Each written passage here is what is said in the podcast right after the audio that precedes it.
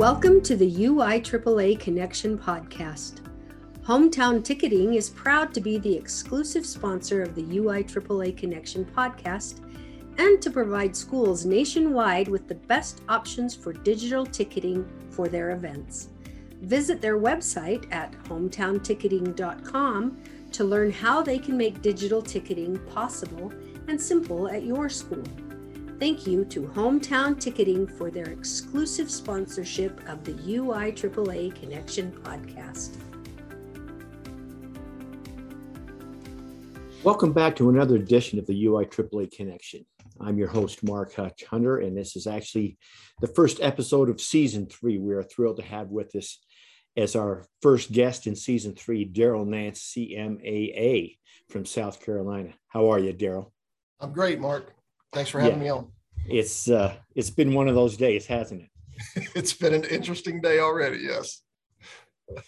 Let's begin by having you share with our audience, both in Utah and nationally, where you grew up, where you went to college, your first job, your involvement in sports, that type of a thing.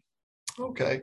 Well, I grew up, uh, was actually born and raised in Greensboro, North Carolina, uh, for till I was about 13, I guess in eighth grade. And then we moved to South Carolina. My dad got transferred and uh, we moved down here. And so I went to high school uh, here in Greenville, South Carolina. Um, and, and a, a, little caveat to that to prove that we are a sports family from the get go. Uh, my dad had to move January 15th. His job, they told him, was in South Carolina on January 15th. So dad moved down. Mom and my brother did not come for two more weeks uh, to make sure they had to get some things settled with the house, and they moved down. And then I didn't come for three more weeks after that because uh, I was playing uh, on our uh, my school basketball team, and we were having a great season. So I lived with the neighbors until our season was over, and then moved. Not going to miss, you know, not going to move in the middle of the season. So yeah, we were we were an athletics family, you know, from the get go. Um, and then uh, I went actually went to Appalachian State as a freshman in college to try to walk on the basketball team. Uh, I have it's an interesting, you know, I have a football body.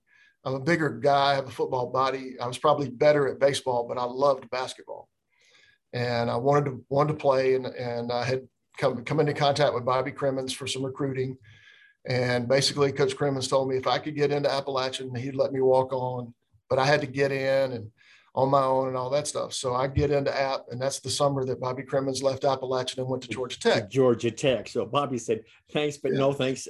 I'll give yeah. you that, but I'm yeah. going to so GT." When I went into the basketball office at Georgia Tech, the new coach was Kevin Cantwell, and it was Bobby's assistant, and we knew each other a little bit. And I walked in and I said, Hey, coach, you know, here for the walk, you know, get up my stuff. Where's the walk on tryouts? What do we need to do for weight room and all that stuff? And he looked at me and he goes, Yeah, no, you were Bobby's boy. I don't need you. And I'm like, well, can I be a manager? Can I, well, I'll do something. I want to stay involved. And he goes, yeah, no, we don't need you. So, um, you know, that kind of changes your perspective a little bit about school. You said, uh, I, thanks I was, for making me feel good about myself. yeah. So uh, I stayed at App, finished the year at App, and then I transferred from there back to Furman here in Greenville. Uh, I knew I wanted to teach. I knew I wanted to coach. And, um, you know, a Furman degree was going to have a little more value here in town. And uh, so I came back to Furman and then I made it my, at, at that point, you know, I knew I wasn't a player. I, I, was, you know, I was a year out of it already and I knew I wasn't going to play. So I made every effort at that point to start figuring out how am I going to teach, how am I going to coach and really begin to work on my craft even that early to try to make sure I was ready for my first job. So.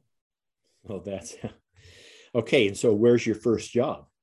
Well, so I go to Eastside High School uh, then I come out of Furman and they want me to do my student teaching at Wade Hampton High School. Well, Eastside and Wade Hampton are bitter rivals. Bitter rivals. And I told my my professor, I said, no, no, no, no, no. I, am an Eastside guy. I'm not going to Wade Hampton. And he goes, the spot we have for you is Wade Hampton. And I'm like, mm, I don't want to do that. And he said, well, if you'd like to wait an entire year, we can wait another year and get you a a, another spot at a different school, but you're just going to be a year behind. And I'm like, so Wade Hampton, huh? I guess I'll take the Wade Hampton position. And I was on campus for two or three days and fell in love with the place. I mean, school is school. It doesn't really matter where you are. Kids are kids and they're great.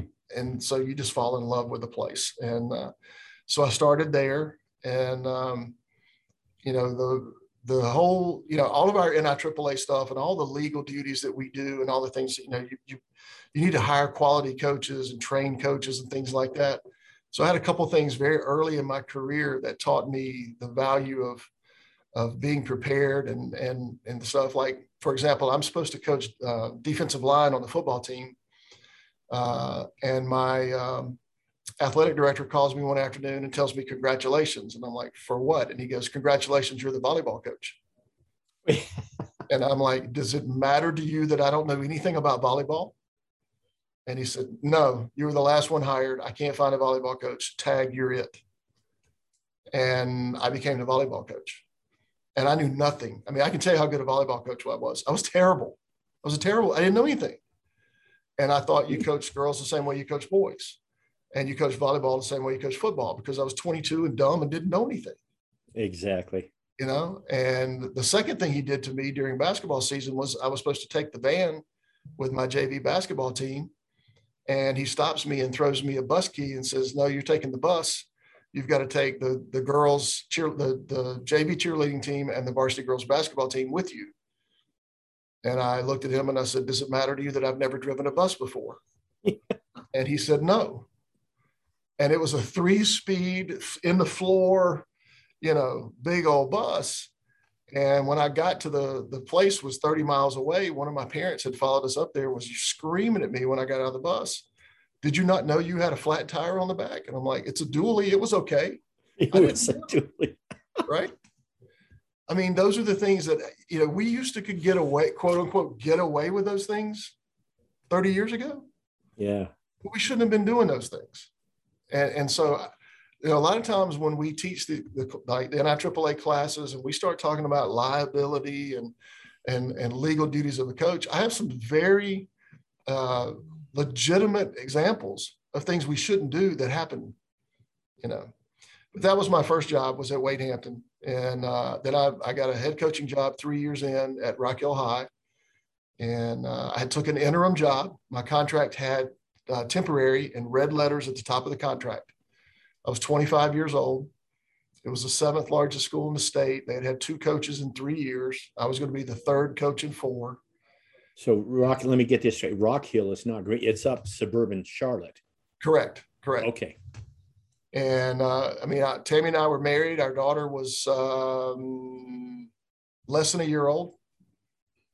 And I took the job, even though it said temporary on it. And the superintendent asked me, he said, Now, do you understand what this means? I said, Yes, sir. He goes, Well, let me spell it out to you lose and you're gone. uh, win and you're a bad teacher and you're gone.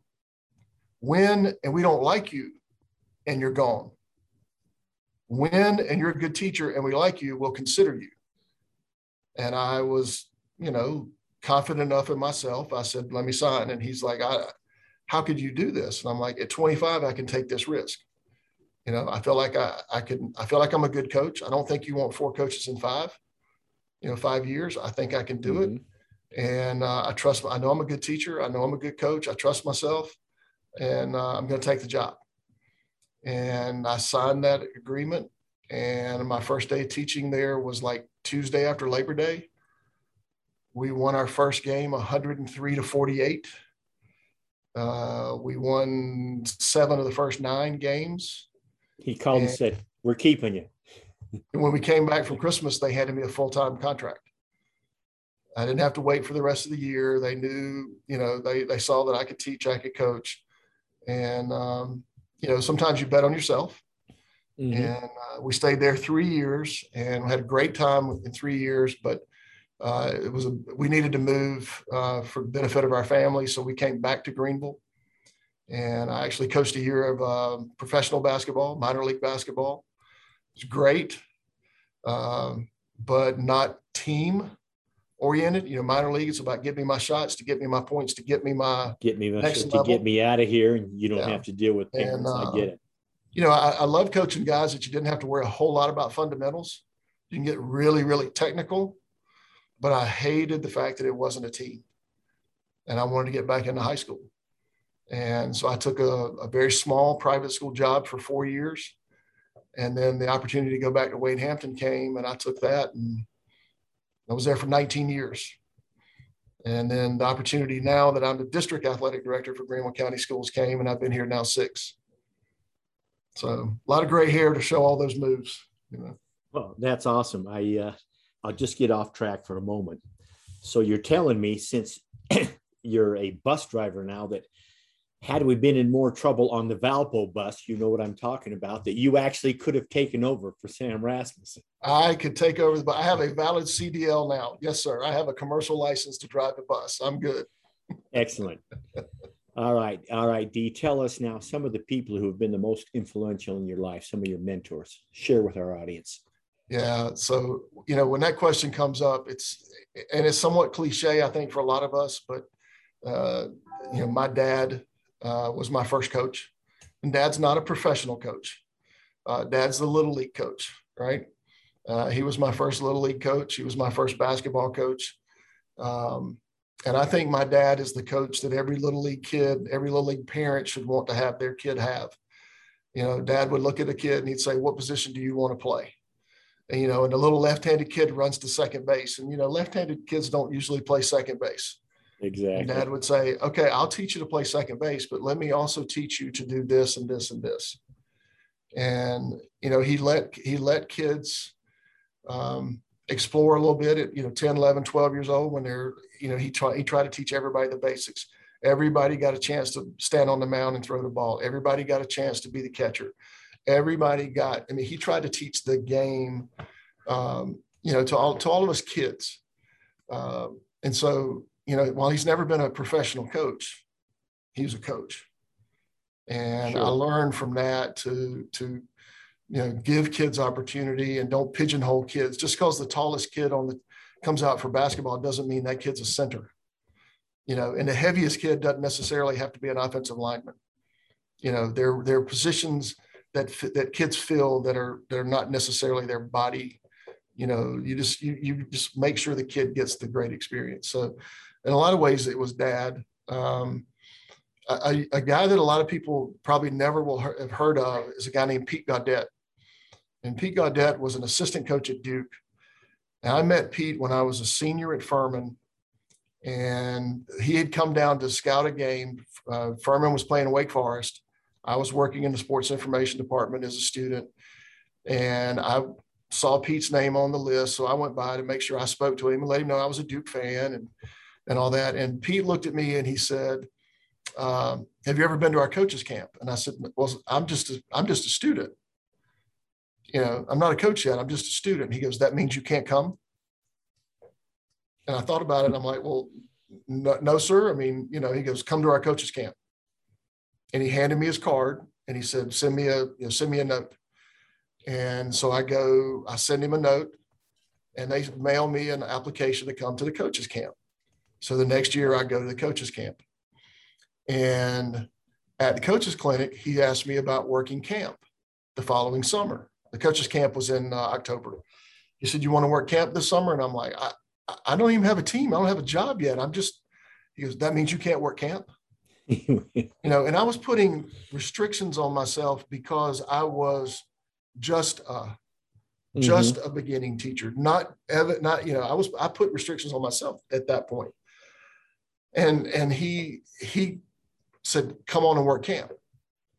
So I go work camp and back then at basketball camp, you know, that's the days that you showed up on Sunday and you stayed till Friday, and it was mm-hmm. morning stations and afternoon stations and, and all those things, right? Every night we'd go to the Hall of Fame room at Duke, and Coach Gaudet would put on a coaching clinic for, okay, Hutch Hunter, tomorrow you've got the ball handling station. And here's how I want to teach. I want you to teach ball handling. Okay, Daryl Nance, you've got rebounding. Here's how I want you to teach rebounding. And he would go through step by step I mean, to the most minute detail of how he wanted that station taught so that every kid that paid probably what they were paying back then was 300 bucks sure. got $300 value out of that camp. Right. And, and I think back on that, the learning experience I had at that camp with, with the clinics that coach Gaudet put in built my coaching foundation. Right. and and from that I got to meet Coach K, and you know I got to meet all the. I mean, I, I worked Duke's camp for 30 years following that. And the first year I got that job at Rock Hill, uh, I took my kids to the coaches clinic, and you can still you can still take kids back then. And we drove up. I think I had five kids in the car with me. We drove up, and when I walked in, the first guy that I saw was Tommy Amaker, and Tommy and I had been been good friends. And when Tommy walked by, he said, "Hey, coach, how you doing?" And the kids went, "Oh, that's Tommy Amaker." right? Well, Tommy knew me. And so by him knowing me and speaking to me, that immediately kind of validated me to them as their rookie head coach. Mm-hmm. And then Pete comes up, "Hey, Daryl, how you doing?" And then we go meet Coach K, and Coach K says, "Hey, Daryl, how you doing?" Because I'd worked camp for three years already. And he said, "He says, get out of the way." He, he literally like pushed me out of the way and said, "I want to talk to your kids." And uh, he's like, "All right, is he teaching you right the right fundamentals? Is he teaching you how to play defense? Is he running that motion offense? Does he give you freedom to, and all that?" And they're like, "Yes, sir. Yes, sir. Yes, sir." He goes, "Good. He's doing what we've taught him up here." I, I mean, at that point, I was golden with those kids, right? And, oh, sure. and it was because those guys helped validate me. You know, and I look back in my athletic director career when I got became an athletic director, there were there were similar guys who did that for me, right? I mean, I, have said this many times, and you've probably heard me say this, that the first time that Bruce Whitehead at an NIAAA meeting when we're kind of passing by, and he said, "Hello, Daryl," and and I'm like, Bruce Whitehead knew my name. I mean, I was a grown man, right? Yeah. But our executive director at the time knew my name. And so there, you know, there are things like that that happen. Obviously, you know, I mean, my first clinic, my or the first time I went to the national conference, you'd already been going for years. You know, and and I say this, I've said this with as much humility as I can about that first conference when you go to the banquet or you go to the luncheon and you see the awards up there and you see the people's names and you read in the program what they've done and you hear the PA guy describe their career, I sat there and went, I want to be one of those guys, not to win an award, not to get my name up on the board.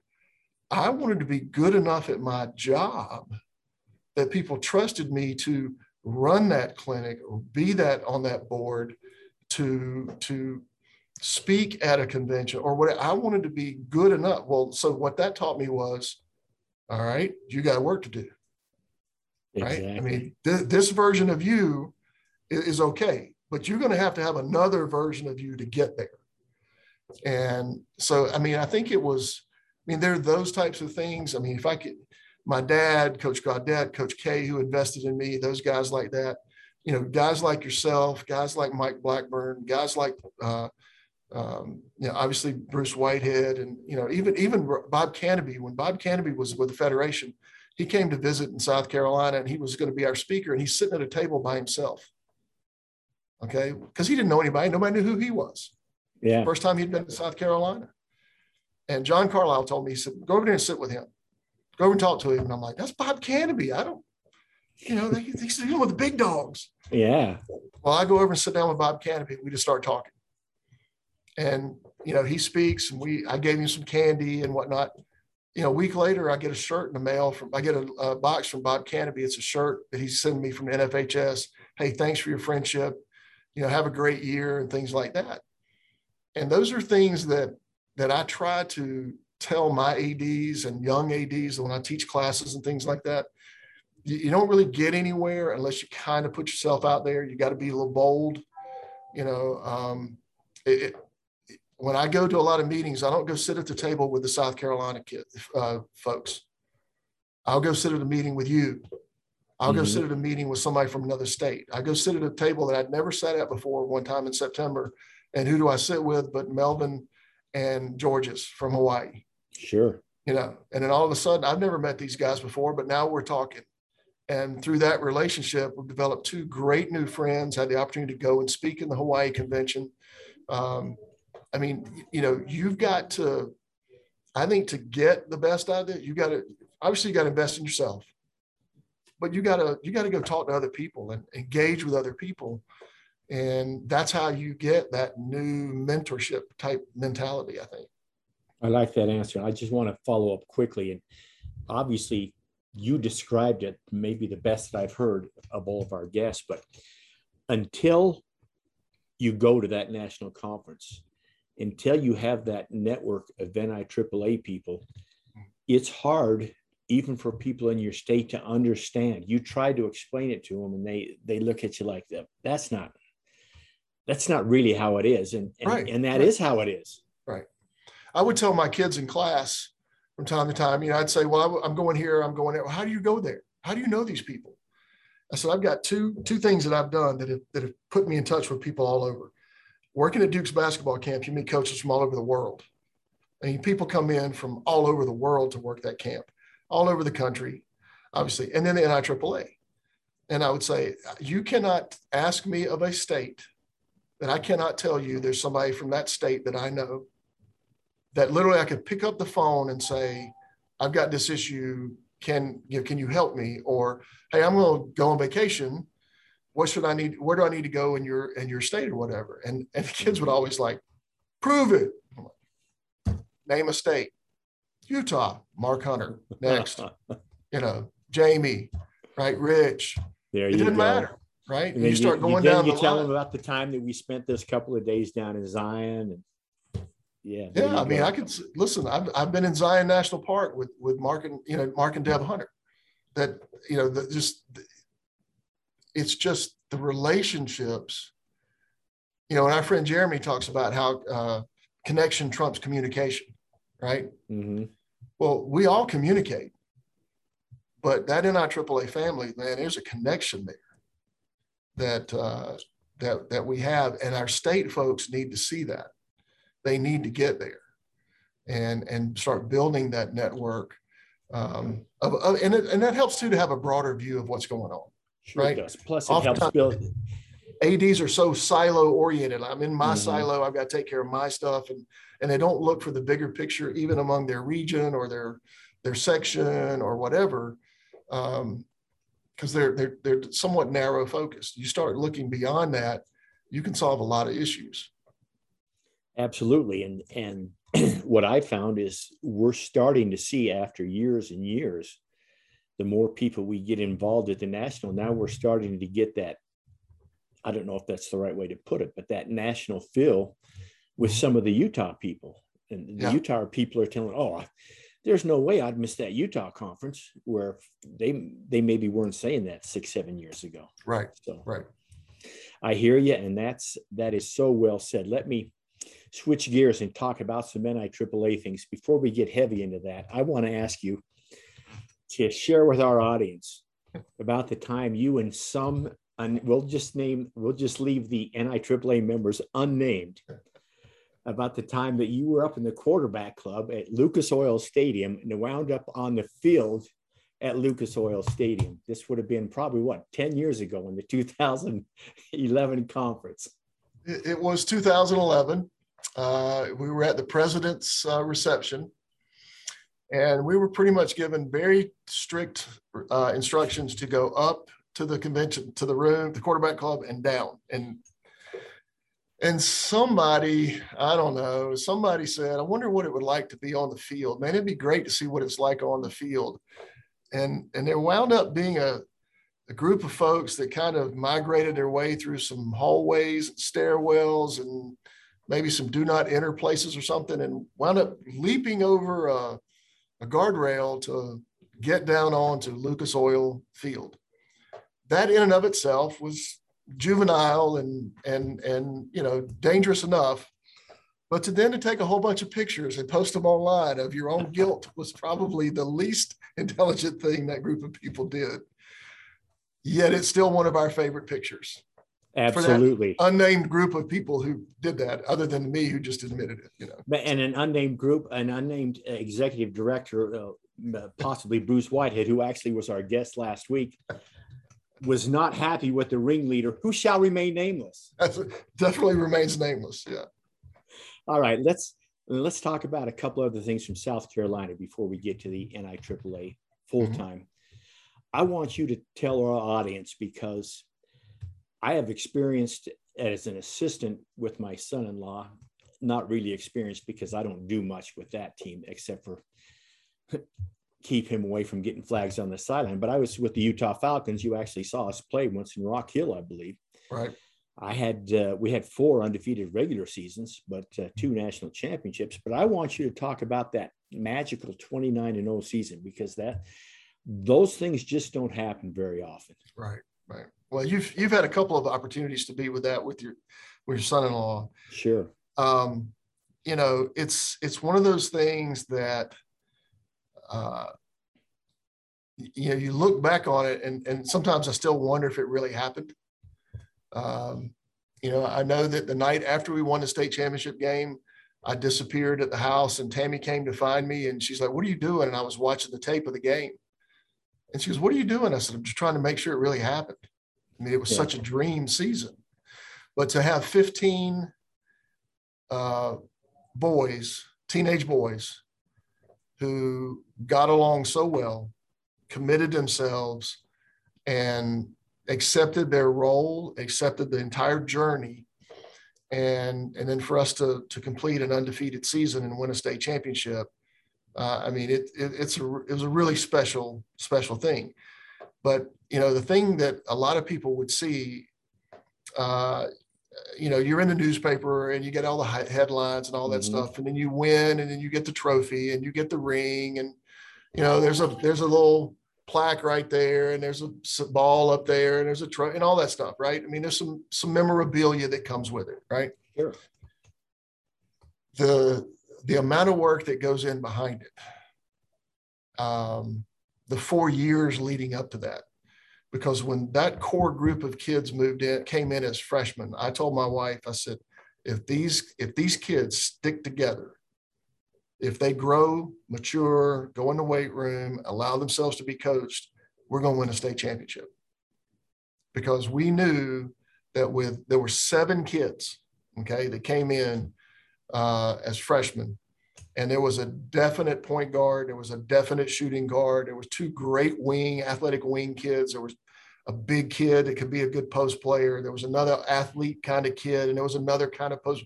I said, if these kids stay together, well, as it turns out, two of those kids didn't stay together and moved on to other sports. One became a college football recruit, one became a college baseball recruit. So they kind of, but when those two fell out, two other kids did come in and grew and became the same seven core, right? But as juniors, they struggled. They competed with one another. You know, what we say all the time is every team's going to have its enemies, but the enemies can't be within their own locker room. Mm-hmm. You're going to have that opponent that's out to get you, but it can't be inside your own locker room. And as juniors, it was in their own, it was in our own locker room. And we we we struggled to a, a poor year. We were, I think, a game over 500 maybe. We just didn't have a very good year. We had loaded with talent, but they couldn't get it together. And at our end of the year meeting, I looked at our point guard and I said, "You know for a fact that this game, I tried to get your attention, and wanted you to run a certain play and you literally turned your head away to not listen to me. I know you did it. You know you did it. Your team knows you did it because you didn't want to run my play. You wanted to throw the ball to your brother so your brother could be the hero. And I said, if that's the way that we will never win if that's your mentality. This team can't survive that way. And I'm just I'm just letting you know that we're laying it all on the table, right? We you have to tell the truth. Improvement starts with the truth, right? And he he didn't really want to acknowledge it at that moment. I said, all right, so the season's over. This meeting's over. Uh, here's our summer schedule, our spring schedule. This is what we're going to do. But there's a lot of growth that has to happen in this group before we can move forward. And I left the meeting, went to my office, and I was looking at my computer five minutes later, and this hand comes in from, from the side. I just see this hand, and I turn and look, and it's my point guard. And he's got his hand out like to shake my hand. And I shake his, I shook his hand, and he goes, You're right. He said, I'm sorry. All I really want to do is win. I just want to win. I said, Well, now we can. Now we can. If you're committed to winning, and you can be the leader of this team, which I think you are, I know you are, we can win. And from that moment, we began the, that's really the day. The end of the previous season was the day we won the state championship. When he accepted his role, accepted what he had done, and knew that it that we had been disrupted, you know. So we did all the summer work. We lifted weights. We did the summer schedule. We we blew everybody out in the summer. We knew we were going to be good and all that stuff, right? Because now we got it. We really got it. So we go to our first. We we cut the team. We go to our first meeting, and we're going to do our goals session. And I've got them in the locker room, and I said, okay, we're going to talk about our goals for the year. What's our first goal? And my point guard says, go undefeated. You know, so I've got the pen ready to write on yeah. the board and I'm like, yeah, okay. That's that's a really good goal. Yeah, I understand, but let's let's do. He goes, no, we're going undefeated. And I'm like, that should be the goal. We're going undefeated. Anything else? And then one of the kids says, well, we should win the, the preseason tournament. And another one says, we should win the, the Christmas tournament. And then we should win the region. And then we should win. I'm like, well, guys, if we go undefeated, you said if you're defeated, you have all those. And so the next kid says, you know, if we're going to be undefeated, we have to be the best defensive team around. Best defense. All right. Well, what does that mean? We need to do, limit our opponents to this and this and that. And then they they got into the weeds of, hey, this detail, this detail, this detail, and we have to sacrifice for each other. And when the kid who said that said we're going to sacrifice for each other, and we're not going to take a day off, and we're not going to make an excuse. I mean, that was like, like close the book. We're ready to go. Hmm. And we win our first three games. We win the preseason tournament. And I looked, at my assistant coach looks at me and he says, What do you think? I said, Nah, I thought we'd have played better. I mean, right. I mean, you're three and oh, you win the tournament and, and, you still think you can do better, right? And my assistant coach says, Well, we're doing the same old thing. So what do you expect? And I, I mean, Mark, if he'd have hit me with a two by four, it couldn't have made a bigger difference. Our kids had made a difference. The, the kids are changing their attitude, but we hadn't really changed our practice plan, our practice schedule. And I thought, holy cow, I haven't changed. We haven't changed as a staff. And I'm a guy who scripted our practice and we did this and this right. and this and this, you know, and I knew I've got 30 years of practice plans and I know what I'm going to do. And the next day when we went to practice, I think on Monday we went to practice and they're like, "Where's the practice plan?" I said, "There isn't one." And they were like, "What happened? You did, did you forget?" I'm like, "No, I didn't forget. We're not going to follow the, the the agenda, the script so much of well, on the eighth day we do this, and then on the ninth day we do this. We're going to let the players have a little more decision making in it asked them what they really wanted to do. And, and I gave them a little more, they were, they were seniors, so many seniors, and they were so good that I gave them more ownership of what practice looked like. The problem with that was I had to limit the amount of scrimmage time we did because they were going at each other. I mean, they were really, really good. And you're that deep, they're going hard. We had to limit the scrimmage time. Um, and at that point, I became the best bus driver around because I got them to all the games, got them loose, and you know, I mean, they they would have won it without me. Um, I'm not sure that's the case, but that's. Well, I mean, I mean, we we we made the adjustments necessary, and you know, the ring. You know, you get that state championship ring. That's great, right? What's on the outside of the ring is, you know, we were 29 0, we were state champions, we were the number one ranked team in the state, and all that. That's great, but we had something engraved on the inside of the ring that only we knew about at the time. And to me, that was the more valuable part of it because we talked about you have an expectation.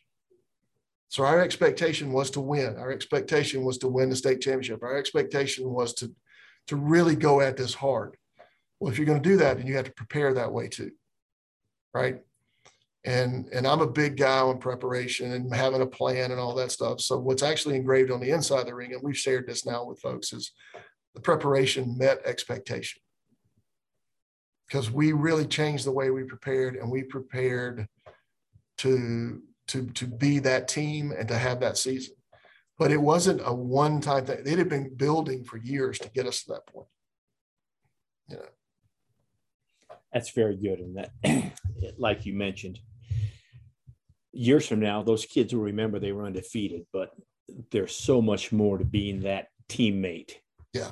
yeah. To, to all those stories that go with it that they'll remember that goes so much further beyond basketball. So that's well said. I want you to tell our audience about the NIAAA cohort and uh, I say your involvement. So I'll just because the title of this will be founder of the cohort when I when I put it up on the uh, when I put it up on the web. So I yeah. this is a big thing. So I spend a few minutes and talk about that because I think this has been a game changer. I appreciate that. So five or six, I'm gonna say five years ago, maybe six years ago now. Um, and, and, listen, I love the the LTI courses. Uh, they're all great. Um, but I, I was actually telling Bruce Whitehead at a Section Three meeting.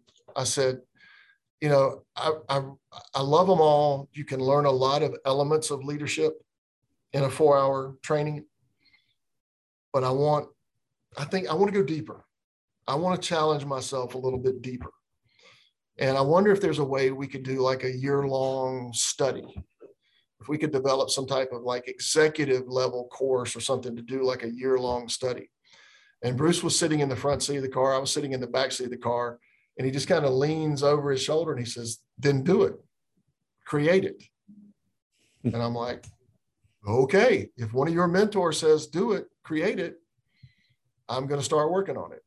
So I started working on the concept of what would a year long group look, you know, what would that really look like?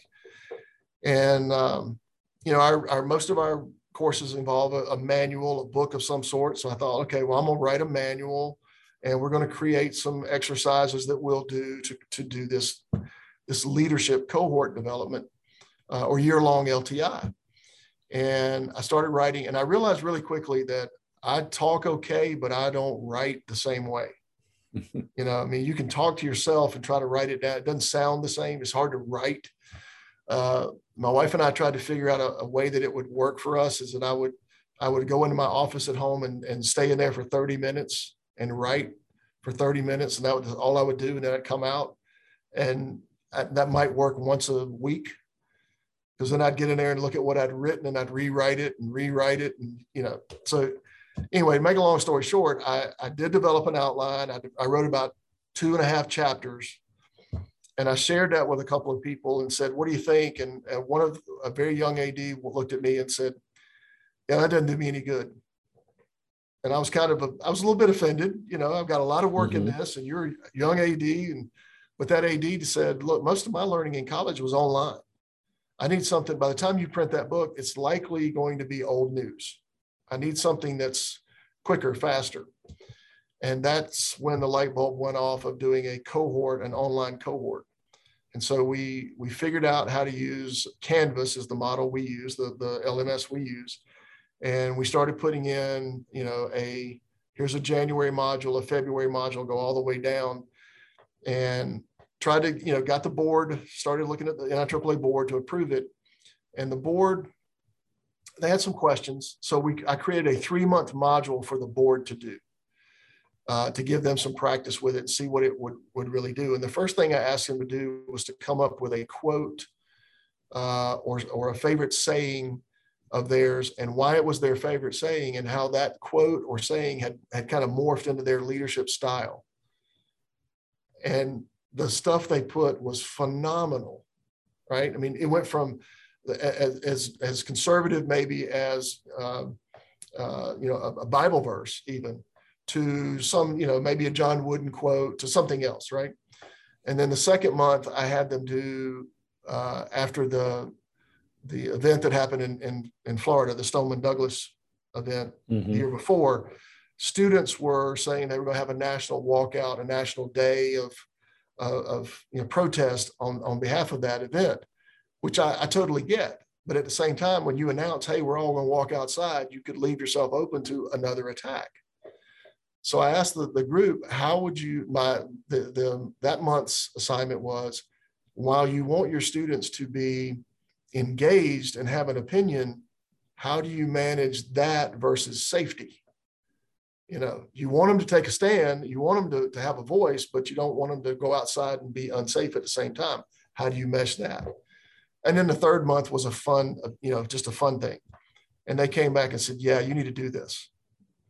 And so, uh, so essentially, my wife and I sat down and I said, okay, I want to think about this. And she goes, what's the answer you're looking for? You know, like a good test maker would do. You, you think about the question and what the test is, what the answer you want.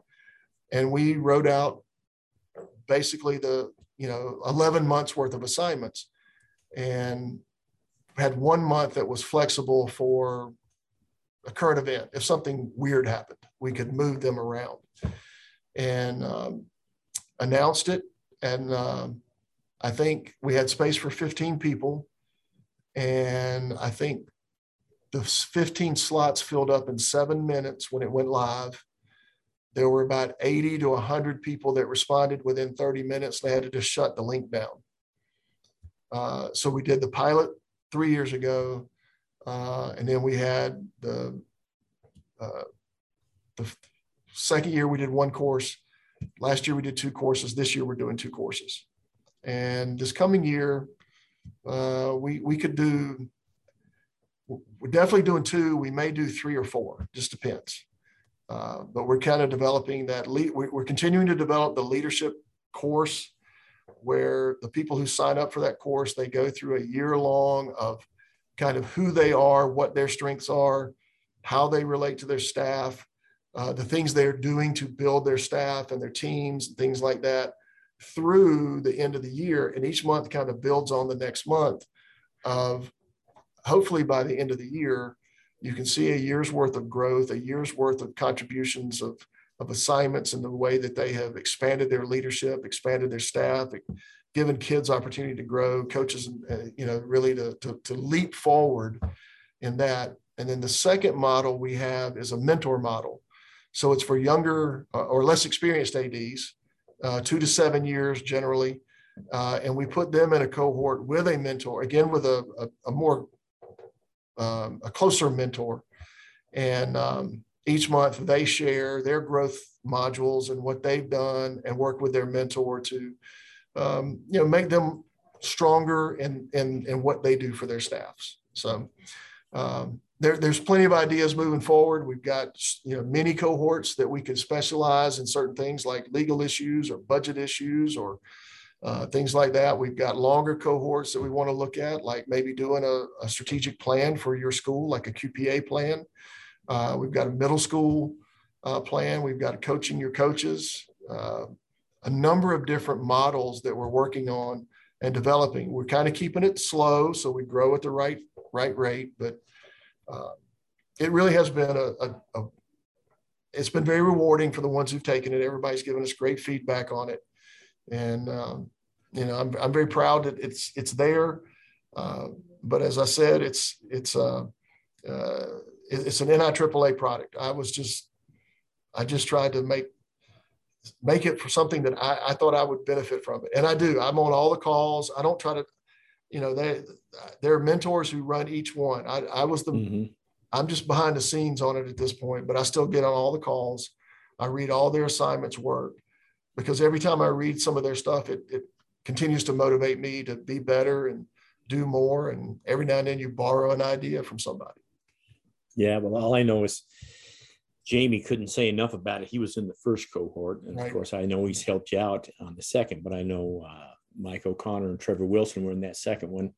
And I, I know we have some Utah people in the third one. And so I, yeah. I just can't say enough about it. I realize it's an NIAAA program, but like everything in the NIAAA, the idea came from somebody. So you're to be congratulated. I was hoping that uh, you and Tammy possibly spent some time at the lake house hatching some of these ideas where that's nice where it occurred quiet and peaceful yeah we we had actually gone to the lake house in february it was, you know, it was cold and and uh, we we got away from everything here, and it was uh, basically a Saturday where it was cold and rainy, and we just sat at the kitchen table and just just started hammering it out. And I would say probably 60, 60 to 70 percent of it was that one day that we just kept, you know, grinding on idea. Well, it really wasn't grinding that much. A lot of it was just kind of organic. It just started happening, and um, yeah, I mean, what, was... what I want to follow up on, which has nothing to do with this, is when you say cold in January in South Carolina, I want to know what temperature that is because I don't think it's the same as cold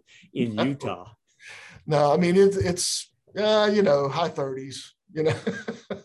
high 30s. It's not, not that minus, it's not that minus eight, or for our good friend Todd Olson in North Dakota, it's not that minus 40. No, we don't we don't get that. We'll we'll get one or two days where you know we'll have a little ice, a little snow, but you know, sure. Yeah.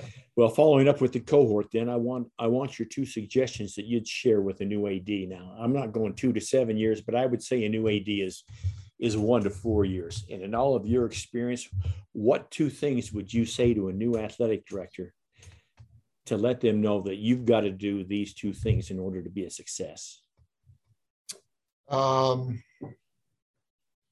man, that's you know I, am a big and it's hard to narrow down to two, right? Mm-hmm. It's hard to narrow down to two. Um, my, my most recent experience with my new ADs, and I've got 15 high schools and 20 middle schools, right? Mm. Um, and I've got a bunch of new ADs. Uh, the, the biggest concern they seem to come in is a, is a management concern involving budget, right? They're worried about the budget. And I, I, I always tell them the, the budget is not the problem. The budget is the budget. The budget doesn't have any friends, right? There's only so much money you have. And it doesn't matter if your buddy's the coach and needs new uniforms. If there's no money, there's no money. And so the, you know, the, the issue with the budget is the, the budget just has to be the budget, you know, and so don't, don't get lost in that. There, there's a way to there you can raise other money, you can do other things, but your school budget is a very unique thing that doesn't have a friend. It, it has a it's a management prospect, right? But the second part of that with with budget is you have to budget your time, right? I mean, you have to set aside time. Um, in, in, many ways, you, one you have to set aside time for you to think. You might have to shut the door and turn the light out for ten minutes for you to think through what the rest of your day is going to look like, or what the beginning of your day is going to look like, or or something. But you've got to have a little bit of me time to make sure you're healthy and in the right spot to do the right thing for your coaches, kids, parents, faculty, staff, and all that. You've got to have time to sit with your coaches and work with your coaches. You've got to have time to be with your principal bookkeeper to know what's going on. Your, you know, your SRO, your athletic trainer, your uh, your plan engineer. Uh, mean, you you there's only so much money and there's only so much time, and you have to master that element as a from, from a budget situation right? You budget your money, you got to budget your time. And I think what I've seen, of, and, and that's really more of a new thing for me because so much change has occurred in our, in, in, in my county that we've had some issues where people get burnt out really, really quick because they don't understand the time and they've gotten behind on their budget or, or whatever. And so that's, that's a big issue for me. The other one is, I guess, is, uh, is connection Mm. Uh, you know, the way you communicate, the way you you can, you know, knowing yourself as a leader, and the fact that you have a primary style, a dominant style, and a dominant communication style. And there are people on your staff that you just think it, and you know they see it. They, I got you, coach. I'm, I can do it. You barely even have to tell them what to do.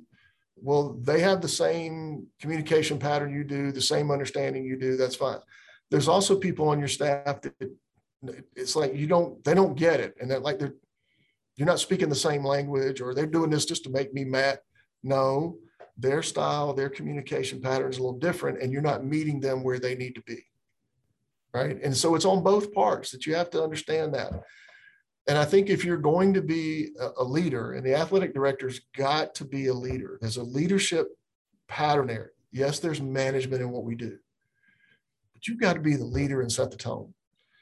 Well, in order to do that, you have to be able to communicate and connect with people, uh, even not in your same style. You know, if I if you do the color one or the I've seen I've seen leadership things. You could be a color, you could be a different kind of dog, you could be a different kind of car, you could be a different mm-hmm. direction. I, I, don't care. There's a thousand free ones. Different kind of Every, cartoon character. different cartoon characters, right? Be figure out who you are and then share that with your staff. Have them figure out what they are. You know, if I look just above my computer right here, I've got a list on my on my bulletin board right up here of all my athletic directors, uh, and it has their five Gallup strengths, their top five Gallup strengths on it. All right, and then the next thing it has is their communication personality. So if, if Mark Hunter was one of my guys and I'm getting ready to have a phone call with Mark Hunter, and it, I mean, if it's just us, you know, just shooting the breeze, that's not an issue.